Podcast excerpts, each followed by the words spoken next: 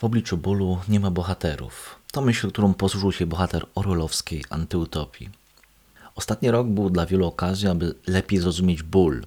Być może z całego tego koszmaru strachu, niepewności, izolacji, irytacji uda się nam, dla siebie, wyciągnąć jakieś pozytywne lekcje. Myślę, że mi się udało. Po wielu, wielu latach uświadomiłem sobie, że nie wolno ignorować własnego bólu. Nie wolno być parodią heroizmu na wzór czarnego rycerza z dzieła Monty Python i Święty Graal. I co najważniejsze, przyznanie tego przed samym sobą nie oznacza porażki. Wręcz przeciwnie. Długo nie mogłem niczego stworzyć dla Was, ponieważ wierzę w szczerość i wiedziałem, że muszę zrobić taki wstęp, na który być może niekoniecznie byłem gotowy. Mam nadzieję, że dla kogoś z Was będzie to świadectwo, które pozwoli rozpocząć swój własny proces naprawy relacji z samym sobą czy z problemami. Dla mnie dalsza twórczość będzie pewnego rodzaju elementem terapii. Zatem dziś trochę o bólu takim mniej oczywistym.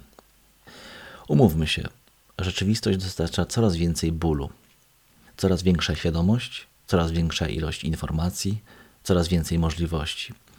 Gdy w człowieku dochodzi do przeładowania, najprzyjemniej jest się odciąć, odurzyć narkotykiem błogiej nieświadomości, naiwnie odraczać karę, pogwałcić odpowiedzialność i popłynąć z prądem. Dobrze wiedzą o tym ci, którzy potrzebują nam coś sprzedać, czy trochę nami porządzić. Nigdy już nie mamy wątpliwości, że żyjemy w czasach postprawdy. Gorsze wizje snują już chyba tylko autorzy dystopii, których dzieła były uznawane kiedyś jedynie za fikcję polityczno-społeczną, a które dziś stają się coraz dokładniejszym opisem rzeczywistości czy rozwiązań, w kierunku których podążamy. Bańki informacyjne tworzą bańki wygodnych społecznych relacji. Ból związany ze społecznym wykluczeniem aktywuje w mózgu te same obszary, które uruchamiane są w przypadku odczuwania bólu fizycznego.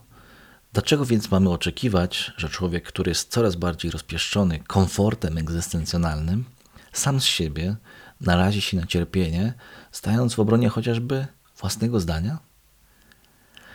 I tu znów wkracza Orwell, który miał rzekomo powiedzieć: W czasach powszechnego fałszu mówienie prawdy jest aktem rewolucyjnym. Przy nakręconej polaryzacji polityczno-społecznej możemy się spodziewać tylko dalszego wzmocnienia tego zjawiska. W finale czyjeś oficjalne przekonania, czyjeś zdanie będzie musiało być zgodne ze zdaniem bańki, w której ta osoba funkcjonuje. I tu kolejne odwołanie do antyutopii Orwella. Jeśli myśli mogą zniekształcić język, to również język może zniekształcić myśli. Sami siebie będziemy tresować, swoje myśli. Sami z własnej woli założymy sobie kaganiec. Zaczniemy wierzyć słowa, które wcześniej wypowiadaliśmy tylko dlatego, że stały w sprzeczności wobec naszych myśli. Będziemy jak ten biedny Wilson Smith, który poddawany torturom w myślach przepieczętował swoją kapitulację cytatem otwierającym to nagranie. W obliczu bólu nie ma bohaterów, ale nie musimy.